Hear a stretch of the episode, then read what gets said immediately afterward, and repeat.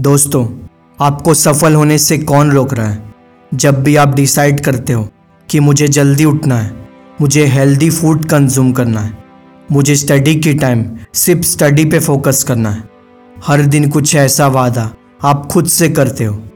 पर क्या कभी इनमें से किसी भी एक प्रॉमिस को जो आपने खुद से किया है, उसे कभी पूरा करते हो? नहीं ना? तो उस गोल और अपने बीच में क्यों खुद ही दीवार बन के खड़े हो? ये बात भी सच है कि हम अपना घर और अपनी लाइफ को खुद ही बर्बाद करते हैं। इसे आपको समझना होगा कि अगर आप खुद से ही झूठ बोलोगे तो खुद ही सोचना कि आपका फ्यूचर कैसा होगा। इसलिए कमिटमेंट उतना ही करो जितना पूरा कर पाओ।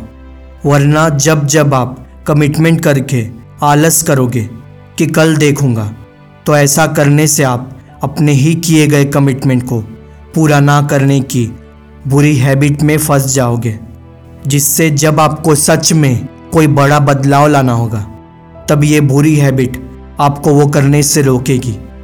और आप हमेशा के लिए लोअर मिडिल क्लास में फंस के रह जाओगे।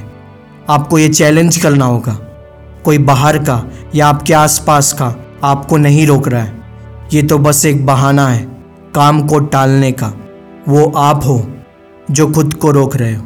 अच्छी हैबिट के साथ भी अपने लाइफ को एंजॉय कर सकते हो। सब कुछ करो, पर कुछ वक्त खुद से किए गए वादे में भी लगाओ। असल में अपने लाइफ के विलन आप खुद हो।